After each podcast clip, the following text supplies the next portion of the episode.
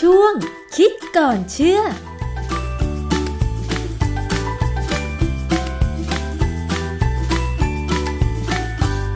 พบกันในช่วงคิดก่อนเชื่อกับดรแก้วกังสดานนภัย นักพิษวิทยากับดิฉันชนาทิพไพรพงศ์นะคะ เราจะนำงานวิจัยที่มีผลการศึกษา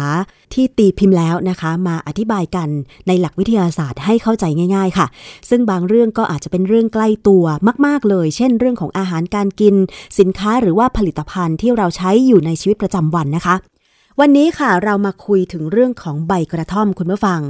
กฎหมายไทยค่ะ ปลดล็อก ใบกระท่อมออกจากการเป็นพืชยาเสพติดทำให้หลายคนก็อาจจะเข้าใจไปว่า สามารถนำมาใช้ได้โดยเสรี แล้วที่ผ่านมาเนี่ยนะคะ มีคลิปอยู่คลิปหนึ่งค่ะ ที่เป็นผู้มีชื่อเสียงทางสังคม ที่ทำคลิปทำคอนเทนต์เกี่ยวกับเรื่องของการเคี้ยวใบกระท่อม ในสถานที่ต่างๆ พร้อมกับบางคลิปก็มีการขับรถโชว์ไปด้วย มีใบกระท่อมโชว์ไปด้วยนะคะ บางคนอาจจะเอาเป็นเยี่ยงอย่างว่า ในเมื่อคนมีชื่อเสียงทำได้ แสดงว่าไม่ผิดใช่ไหมนะคะ ซึ่งเรื่องนี้แหละค่ะเป็นที่ถกเถียงกันในวงกว้างเป็นอย่างมากนะคะ ในแง่หนึ่งก็คือในเรื่องของหลักการทางวิทยาศาสตร์นะคะเราจะมาถามกันค่ะว่า จริง ๆ แล้วเนี่ยการที่กฎหมายไทยปลดล็อกใบกระท่อม ไม่จัดเป็นสารเสพติดให้โทษ ความหวังในการใช้ประโยชน์จากสารสำคัญในใบกระท่อมคืออะไร มันทำให้เมาจริงหรือเปล่า หรือว่าไม่เมาตามที่หลายคนเชื่อไปแล้ว ต้องมาถามอาจารย์แก้วค่ะ อาจารย์คะเรื่องของใบกระท่อมนี่เป็นยังไงคะอาจารย์ในทางกฎหมายเนี่ย ตอนนี้ถือว่าใบกระท่อม หรือว่าพืชกระท่อมนี่มีสถานภาพทางกฎหมายยังไงคะอาจารย์ทางกฎหมายนี่ความหมายคือหลุด หลุดไปแล้วว่าใบเนี่ยปลูกได้เก็บใบมาขายได้แถวบ้านผมเนี่ยเขาเปิดท้ายรถกระบะขายใบกระท่อมกันเลย ราะฉะนั้นเนี่ยใบกระท่อมเนี่ย พอคนเขาซื้อไปเขาอาจจะไปเคี้ยว แต่คนเขาก็แนะนำว่า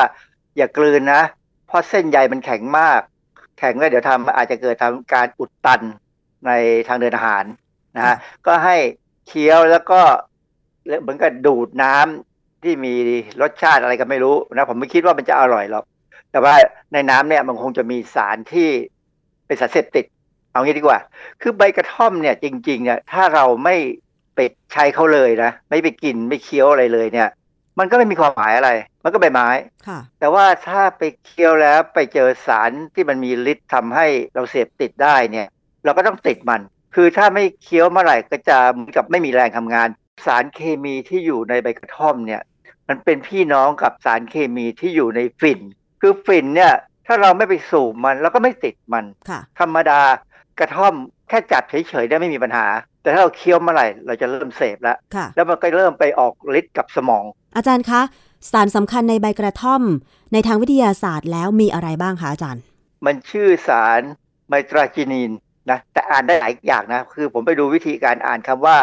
ไมตราจินีนเนี่ยเขาอาจจะอ่านมิตราจีนีน มิตราไกนีน มิตราไกนายอะไรก็ได้นะ แต่ว่าผมเนี่ยผมอ่านไมตราจีนีน ซึ่งอ่านแบบเห็นปุ๊บก็อ่านอย่างเงี้ยแหละเพราะว่า ลักษณะชื่อสารเคมีส่วนใหญ่ก็จะอ่านแบบนี้นะฮะมี mitragynine และก็ seven hydroxy mitragynineสองอย่างเนี่ยเป็นสารกระตุ้นระบบประสาทเข้าไปจับกับตัวรับในสมอง ตัวรับเดียวกับมอร์ฟีน หรือโคดีอีนที่อยู่ในฝิ่นเพราะฉะนั้นมันก็ออกฤทธิ์เหมือนกันนะฮะเมื่อมันไปจับกับตัวรับในสมองแล้วมันจะทำให้คนที่ดูดเอาน้ำกระท่อมนี่มีอาการเป็นยังไงคะอาจารย์ คือถ้าน้อยๆเนี่ยนะ ก็สนุกดีอาจจะสดชื่นนะฮะกระตุ้นอย่างที่นะฮะกระตุ้น คืออย่างที่คนที่ปากใต้เนี่ยที่เขาไปจะไปกรีดยางเนี่ยเขาก็จะเคี้ยวใบหนึ่งแล้วก็ไปกรีดยางคือถ้าใบหนึ่งเนี่ยคงไม่มากนะมันก็แค่กระตุ้นเหมือนสูบบุหรี่แหละ เหมือนว่าใบกระท่อมเนี่ยมีสารชูกำลังอย่างนี้หรือเปล่าอาจารย์ มันไม่ได้ชูกำลัง มันไม่ทำให้แรงมากขึ้นหรอกมันเพียงแต่ทำว่า คือถ้าใครติดแล้วได้เนี่ยก็จะรู้สึกสดชื่น ถ้าไม่ได้ก็จะหดหู่ มันเป็นสารกระตุ้นเมื่อเราติด ถ้าเราไม่ติดมันก็ไม่มีอะไร เราคือเราต้องกระตุ้นตัวเองได้ ถ้าเราไม่ติดอะไรก็ได้เหมือนกาแฟเนี่ยกาแฟเนี่ยบางคนถ้าไม่ได้ไม่ได้ดื่มกาแฟเนี่ย จะรู้สึกงุดเงียเออมันง่วงมันอะไรเงี้ยคือมันเป็นความเคยชิน แล้วก็ระบบร่างกายเนี่ยไปปรับให้มีการสร้างสารอะดีนีน ที่ทำให้เราง่วงเนี่ยมากขึ้นกว่าเดิม เพราะอะไร เพราะร่างกายเนี่ยรู้สึกว่าบางครั้งเราสู้อะเราสู้ที่จะไม่หลับ ร่างกายก็จะพยายามปรับให้เราหลับนะก็เลยสร้างอะไรมากเกินไป แต่ถ้าคนที่ไม่ดื่มกาแฟเลยเนี่ย ง่วงก็หลับคือเขาจะไม่มีอาการแบบอยากกาแฟค่ะนะเหมือนเหมือนกับคนที่ดื่มกาแฟค่ะสารสำคัญในใบกระท่อมมีแค่ 2 ตัวนี้เท่านั้นเหรอคะอาจารย์ จริงๆแล้วเนี่ยมีมากกว่านั้นเยอะนะฮะเพียงแต่ว่าบางตัวเนี่ยมีปริมาณไม่มากนะแล้วก็ยังมีการศึกษาไม่มากนัก เนื่องจากว่าเขาเห็นว่าสองตัว mitragynine กับ seven hydroxy mitragynine เนี่ยเป็นอัลคาลอยด์ที่ จับกับตัวรับเดียวกับมอร์ฟีน โคดีอีน ของฝิ่นเนี่ยนะค่ะแล้วมันออกฤทธิ์เหมือนกัน เพียงแต่ว่าสิ่งที่เขาหวังอะจริงๆเนี่ยที่เขาปลดใบกระท่อมเนี่ยเขาหวังว่าเอาไปใช้ในการแพทย์ เพื่อใช้ในการบำบัดคนที่ติดเฮโรอีนฝิ่นติดอะไรพวกเนี้ยนะค่ะคือสารที่อยู่ในกระท่อมเนี่ยมันรุนแรงน้อยกว่า ในเฮโรอีนหรือในฟินอ๋อหมายความว่าคนบางคนเนี่ยถ้าบุรุษเราบอกให้เขาเลิกยาเสพติดโดยตรงเนี่ยเขาหักดิบเนี่ยเขาไม่ไหวอ๋อเขามีอาการถอนยาค่ะจะตายเอาก็ต้องให้พวกนี้เข้าไปนะฮะอืมก็คือหมายความว่าจากที่อาจจะได้สารนี้มาก ๆ จากฟินหรือเฮโรอีน ก็กลายเป็นว่ามาได้สารแบบนี้น้อยๆ ในใบกระท่อมแทนก็ทำให้ร่างกายปรับตัวไปเรื่อย ๆ จนกระทั่งเลิกได้ในที่สุดใช่ไหมคะอาจารย์ นี่คือความคิดของคนไทยนะฝรั่งไม่คิดอย่างนั้นเหรอคะ US FDA ไม่เอาด้วยนะ จริงๆเนี่ยที่อเมริกาหรือหลายประเทศมากๆเลยในยุโรปโดยเฉพาะประเทศที่เรารู้ว่าอย่างคนเนเธอร์แลนด์เนี่ยก็สูบยาเสพติดเยอะนะค่ะเนเธอร์แลนด์ฟินแลนด์อะไรพวกเนี้ยสวีเดนเนี่ยเขาก็ไม่เอากระท่อมนะยังไม่ผ่านคือผมประหลาดใจว่าเราปลดกระท่อมออกออกมาจากยาเสพติดเนี่ยนะเราจะไปขายใคร ยกเว้นการลักลอบ อย่างโคเคนเนี่ยโคเคนนี่ขายไม่ได้นะ ค่ะคือมีแต่การลักลอบขายเท่านั้นเองผิดกฎหมายค่ะกระท่อมก็เหมือนกัน ในว่าเราอาจจะขายตามเปิดท้ายรถกระบะได้ แต่ว่าไปอเมริกาเนี่ยไม่ได้เลยนะจับเลยนะ ติดคุกเลยนะค่ะแล้วใบกระท่อมหรือพืชกระท่อมนี่นอกจากเอามาเคี้ยว เพื่อหวังว่ามันจะกระตุ้นระบบประสาท ให้ตื่นตัว สามารถทำงานได้นานแล้วเนี่ย ที่ผ่านมามันมีงานวิจัยอะไรไหมคะว่าเขานำไปใช้ประโยชน์อย่างอื่น ผมพยายามดูแล้วเขาบอกว่ามัน มีบทความวิชาการเนี่ย แต่เขาพูดเป็นเชิงว่างานวิจัยของกระท่อมเนี่ยมีน้อยอืมหนึ่งค่ะเป็นพืชเฉพาะในถิ่นเราค่ะแถวเซาท์อีสเอเชียนะไม่ได้มีที่อื่น เพราะฉะนั้นฝรั่งก็เลยไม่ค่อยรู้แล้วก็ไม่ค่อยได้สนใจ แต่มารู้เนี่ยก็มารู้ว่ามันอันตรายค่ะเขาก็พยายามดูวารสาร American Journal of Health System Pharmacy ปี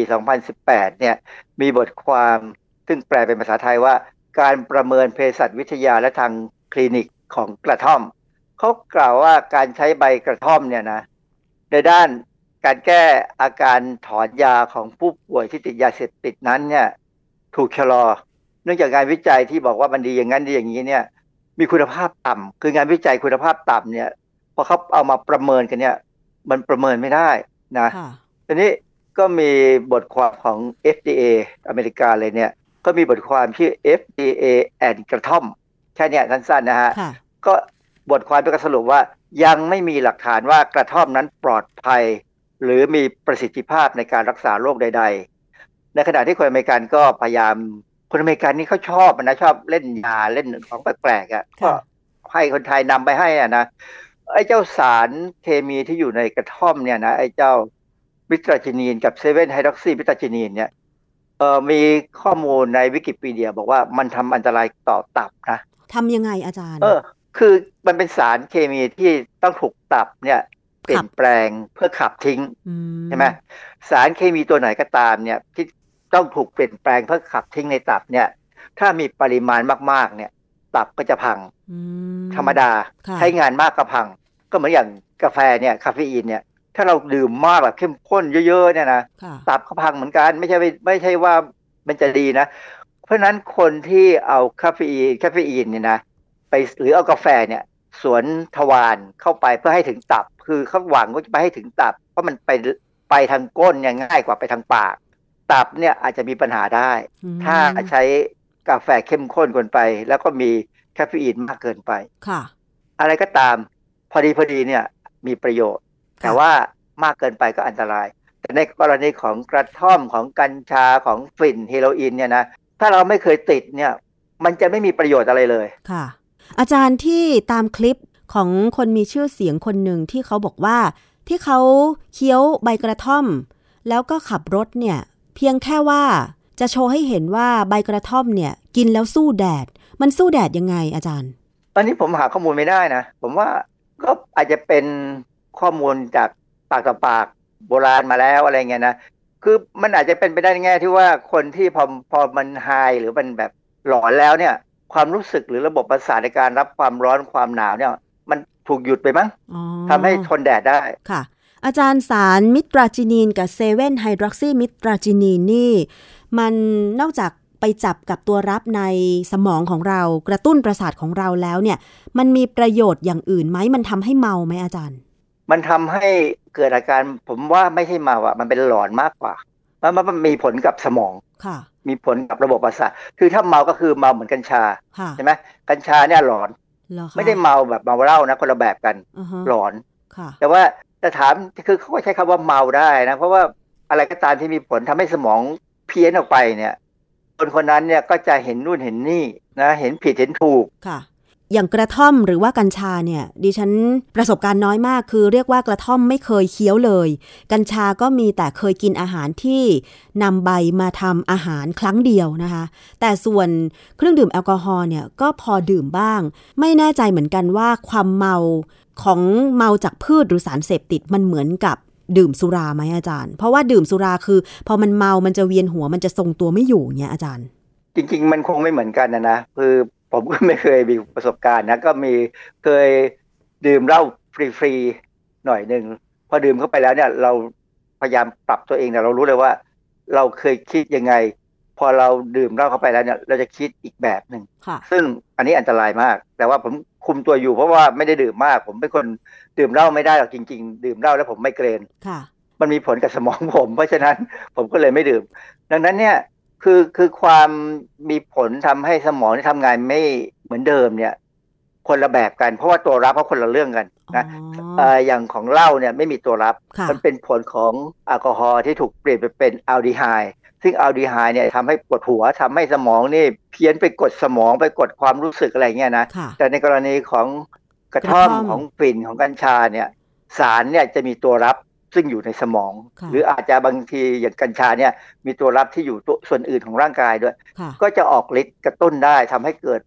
กระบวนการซึ่งเดิมเนี่ยกระบวนการนี้ในร่างกายมีไม่มากก็อาจจะมีมากเกินไป อย่างกัญชาเนี่ยจริงๆแล้วเรามีสารบางอย่างที่มีฤทธิ์คล้ายๆ กับสารที่อยู่ในกัญชาอือฮึเป็นสารธรรมชาติค่ะซึ่งมีประโยชน์ แต่การที่เราเสพกัญชาเข้าไปเนี่ย มันได้พวกนี้มากเกินค่ะ ก็เลยกลายเป็นว่าทำให้เราอาจจะมีสมองที่ผิดเพี้ยนไปจากเดิม เพราะว่าเราได้สารจากกัญชาหรือกระท่อมมากเกินไปนั่นเอง เพราะฉะนั้นค่ะอาจารย์ เมื่อเราได้ยินข้อมูลเกี่ยวกับใบกระท่อมที่อาจจะมีการเผยแพร่กันต่อทางสื่อสังคมออนไลน์เยอะแยะมากมาย ซึ่งส่วนมากเนี่ยมีทั้งข้อมูลที่เป็นวิทยาศาสตร์ และก็อาจจะมีข้อมูลที่ บอกต่อๆกันมาว่ามันไม่ใช่สารเสพติด มันไม่ได้ทำให้เมานะ อะไรประมาณเนี้ยค่ะ เราสามารถใช้ประโยชน์จากสารในใบกระท่อมได้ อาจารย์จะเตือนว่ายังไงคะบางครั้งนะฮะคือคนเขาก็พูดไปตามเพลงอะคือไม่ได้มองตามวิทยาศาสตร์แท้ๆคือกระท่อมเนี่ยถึงปลดออกมาจากการเป็นสารเสพติดแล้วเนี่ย แต่น้ำกระท่อมเนี่ยนะถ้าเอาไปทำเป็นสี่คูณร้อยอย่างที่ปักใต้ใช้เนี่ยนะผิดกฎหมายค่ะเอาไปทำเป็นผลิตภัณฑ์อะไรขายก็ผิดถ้าเป็นอาหารเนี่ยผิดพ รบอาหารของออยนะค่ะยังไม่มีการอนุญาตนะฮะดังนั้นเนี่ยถ้าเราครองสติให้อยู่เนี่ยการที่จะสมมติไปกรีดยางเนี่ยจะให้มีกำลังเนี่ยกินข้าวค่ะก็เท่านั้นเองค่ะหรือว่าอยากจะสดชื่นก็อาจจะแค่จิบกาแฟ หรือไม่อย่างนั้นก็อาจจะล้างหน้าล้างตา อันนี้ก็รู้สึกกระตุ้นให้มันสดชื่นได้ใช่ไหมอาจารย์ คือกาแฟเนี่ยเป็นยาเสพติดที่ค่อนข้างจะอ่อนนะฮะแล้วถ้าไม่ได้ดื่มกาแฟเนี่ยมัน ก็แค่ง่วงเหงาหานอน ซึ่งจริงไม่ได้ง่วงจริงหรอก เราแค่มีความรู้สึกแล้วก็เอาน้ำรูปหน้าค่ะนะน้ำแข็งเย็นๆเนี่ยหาย ผมค่ะก็เป็นมาแล้วผมก็ทำค่ะ